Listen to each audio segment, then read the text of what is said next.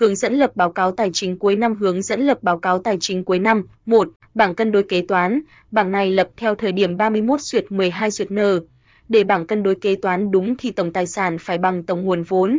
Cách thực hiện: cột số năm trước, căn cứ vào cột năm nay của bảng cân đối kế toán năm trước cột số năm nay, chuyển số liệu của các TK từ loại 1 đến loại 4, phần số dư cuối kỳ, trên bảng CDBS5 và ghép vào từng chỉ tiêu tương ứng trên bảng CDKT.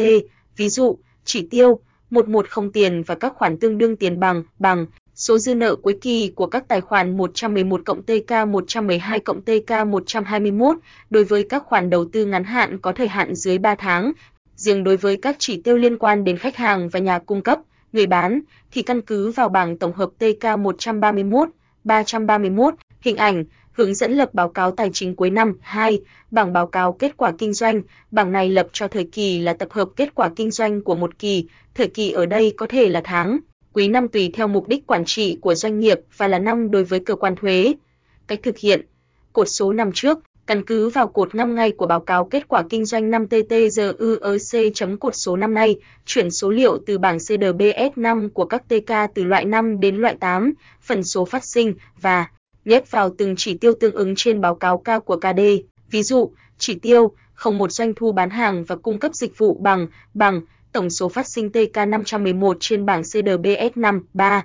Báo cáo lưu chuyển tiền tệ, thể hiện dòng ra và dòng vào của tiền trong doanh nghiệp. Để BCLCTT đúng thì chỉ tiêu 70 trên LCTT phải bằng chỉ tiêu 110 trên bảng CDKT.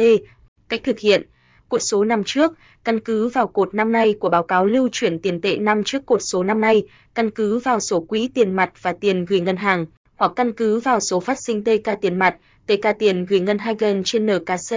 Bạn đang xem bài viết hướng dẫn lập báo cáo tài chính cuối năm, đều căn cứ vào sổ quỹ tiền mặt và tiền gửi ngân hàng. Trên sổ quỹ TM, tính tổng số phát sinh của cả kỳ kế toán tại cột thu, chi bằng hàm SQBTOTAL. Đặt lọc cho sổ quỹ TM, lưu ý không lọc các chỉ tiêu đè có định. Trên cột TK đối ứng lọc lần lượt từng TK đối ứng vừa lọc và bên cột diễn giải sẽ xuất hiện nội dung của nghiệp vụ. Nội dung này tương ứng với từng chỉ tiêu nào trên BC lưu chuyển tiền tệ thì mang số tiền tổng cộng về đúng chỉ tiêu đó trên BC lưu chuyển tiền tệ. Nếu có nhiều nội dung chung cho một chỉ tiêu thì thực hiện cộng nối tiếp vào sổ đã có.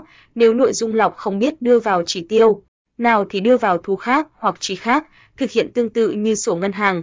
Nếu căn cứ từ nhật ký chung, tính tổng cộng phát sinh của cả kỳ kế toán trên NKC bằng hàm SQBTOTAL. Đặt lọc cho sổ NKC, lưu ý không lọc các tiêu đề cố định. Trên NKC, ở cột TK nợ duyệt TK có các bạn lọc lên TK tiền mặt, sau đó lọc tiếp lần lượt từng TK đối ứng bên cột TK đối ứng. Khi đó hàm subtotal sẽ tính tổng số tiền của TK đối ứng vừa lọc và bên cột diễn giải sẽ xuất hiện nội dung của nghiệp vụ. Làm tương tự các phần tiếp theo như khi căn cứ vào sổ quỹ tiền mặt. Mời bạn xem thêm khóa học kế toán thuế. 4. Thuyết minh báo cáo tài chính là báo cáo giải thích thêm cho các biểu, bảng CDKT, báo cáo K của KD, báo cáo lưu chuyển tiền tệ. Các bạn căn cứ vào bảng cân đối kế toán, báo cáo K của KD, báo cáo LCTT, bảng cân đối số phát sinh năm, bảng trích khấu hao tài sản cố định, trường hợp thuyết minh cho phần tài sản cố định và các sổ sách liên quan để lập bằng và GT. Mời bạn xem thêm khóa học kế toán thực hành trên hóa đơn, chứng từ, Excel, MISA 2015 với kế toán trưởng theo hình thức cầm tay chỉ việc. Có thể bạn quan tâm những công việc kế toán phải làm tháng 12 năm 2016 và 3 tháng đầu năm 2017.